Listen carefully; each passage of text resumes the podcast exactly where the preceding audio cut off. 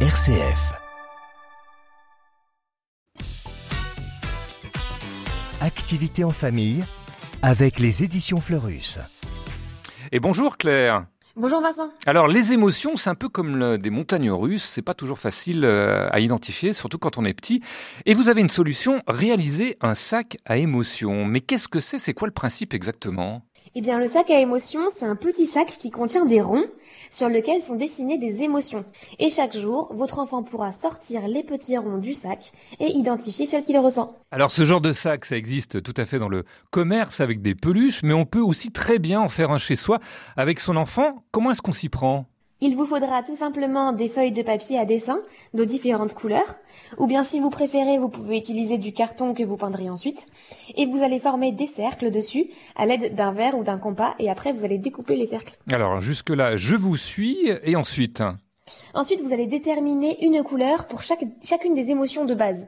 Donc il y a la joie, la tristesse, la peur, la colère, la surprise ou encore la fatigue comme la fatigue de rentrer et vous pouvez en ajouter d'autres si vous le souhaitez. Et vous allez dessiner des smileys sur les cercles de couleurs pour représenter chacune de ces émotions. Et une fois nos émotions euh, dessinées, on les glisse donc dans le sac. Vous allez d'abord juste customiser le sac avant de glisser dedans les, les- petits euh, cercles dedans.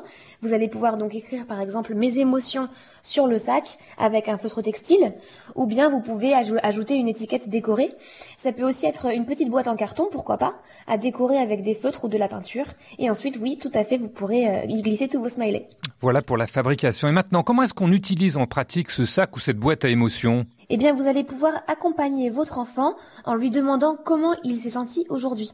Donc, euh, il faudra étaler les émotions sur son lit, par exemple, et l'enfant va pouvoir piocher celles qu'il souhaite et ainsi exprimer son ressenti. Ça sera l'occasion d'échanger sur ses émotions, de donner du sens à ses émotions et de les apprivoiser. Voilà, des petits moments d'émotion. Où est-ce qu'on peut retrouver cette activité, euh, Claire? Donc pour toutes les chroniques qui sont réalisées à l'antenne de RCF, vous pouvez télécharger la fiche détaillée sur le site www.fleurusédition.com, donc euh, le site de la maison d'édition Fleurus. Et pour faire le plein d'idées calmes, vous pouvez retrouver cette activité et plein d'autres encore dans le livre 365 activités sans écran pour toute l'année, 365 activités sans écran pour toute l'année qui est publié aux éditions Fleurus. Voilà, une fiche également à retrouver sur le, la- le site rcf.fr, sur la fiche podcast de cette émission. Eh bien, merci Claire. Émotion, on est triste de vous quitter, mais autre émotion, on est heureux de vous retrouver très bientôt. Et moi aussi tout pareil, avec joie. Tu me remercieras plus tard RCF.